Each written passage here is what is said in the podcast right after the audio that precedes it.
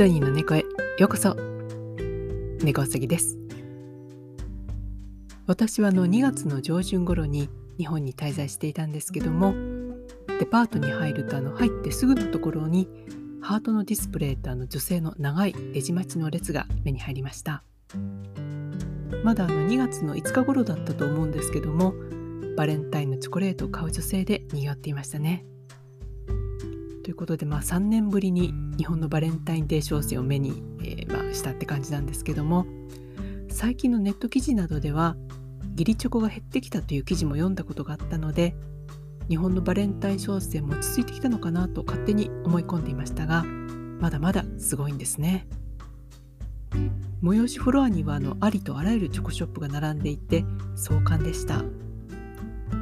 値段も結構するものからお手軽なものまで品揃えもたくさんありましたね。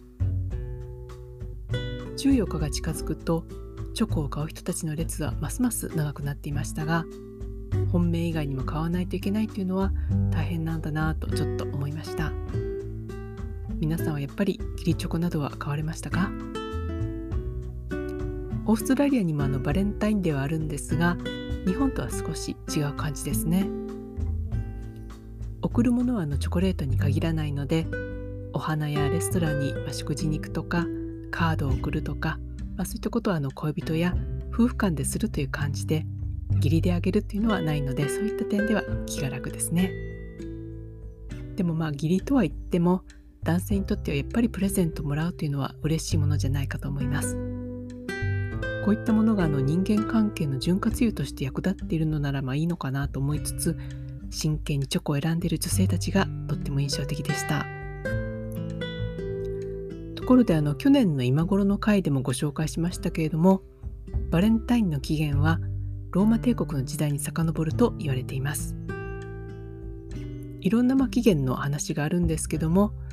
一般的に言われているのは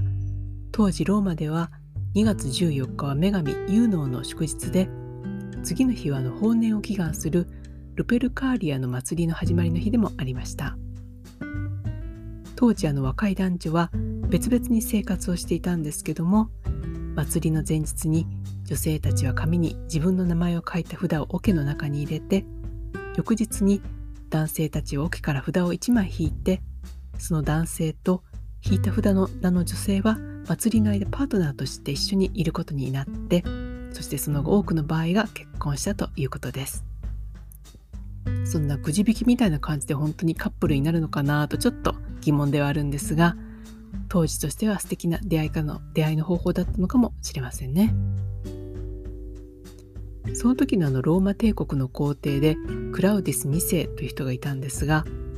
パートナーを故郷に残していると兵士の士気が下がるという理由で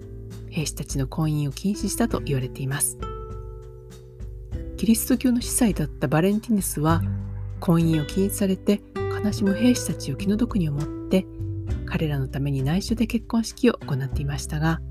皇帝がそれを知って激怒するんですね。でもあのバレンティヌスは皇帝の禁止命令に屈しなかったのでユーノンの祭日である2月14日に斬首刑になってその後その日を記念してキリスト教の祝日になったと言われています。ところであのこのバレンティヌスさんなんですけどもいろんな謎がある人物なんですね。まずあの死後の遺体なんですが複数箇所にあるということになっているんです。例えばあの現在アイルランドには聖バレンティヌスの心臓を公開しているとする教会があったりイタリアには彼の頭蓋骨を展示している聖堂があるそうです。そしてチェコには彼の肩の骨をえ所蔵している聖堂があったりまたスペインには彼の遺骨をガラスケースに収めている教会が存在するそうです。またあの聖バレンティヌスの故郷と言われるイタリアの町テルニには聖バレンティノ教会というのがあるそうなんですがここはあの聖バレンティヌスの墓の上に建てられていると言われている教会で彼の遺骨があるそうです。なのであの全て合わせると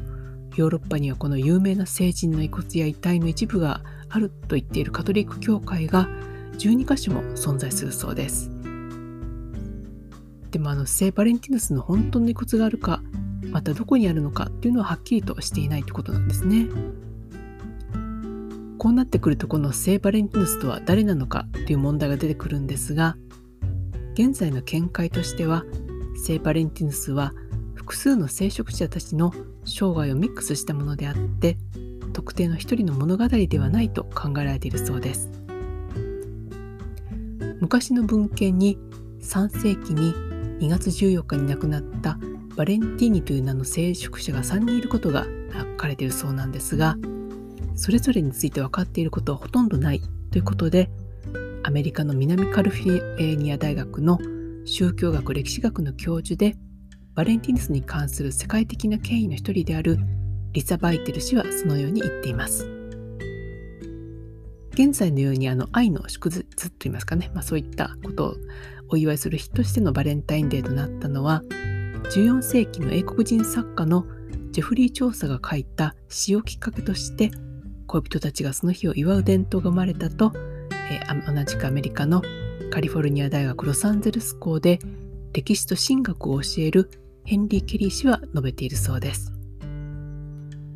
ということで、まあ、ちょっと夢がないお話ではあるんですがヨーロッパのいろいろなところにある聖バレンティヌスの遺骨や臓器はちょっと眉唾ものかもしれませんね。でもまあその日はあのカップルがそれらの教会を訪れてその遺骨などの前で愛を誓ったりするそうなのでそれはそれであまり詳細に考えるようなことではないのかもしれません。カップルが幸せになるのなら、まあ、ご利益もあるというものですね。ところで、まあ、2月14日バレンタイン一色となってる日なんですけどもこの日に起こった最近の過去の出来事をまとめたサイトがあったので、まあ、ちょっとついでにいくつかご紹介したいと思います。まずあの2014年のこの日フィギュアスケートの羽生選手が五輪のフィギュアで日本男子初の金メダルを取った日となります。ロシア連邦のあのソチでオリンピックがありましたね。そして1920年のこの日には箱根駅伝の第1回大会が始まったそうです。またあの最近話題が多い将棋界なんですけども1996年に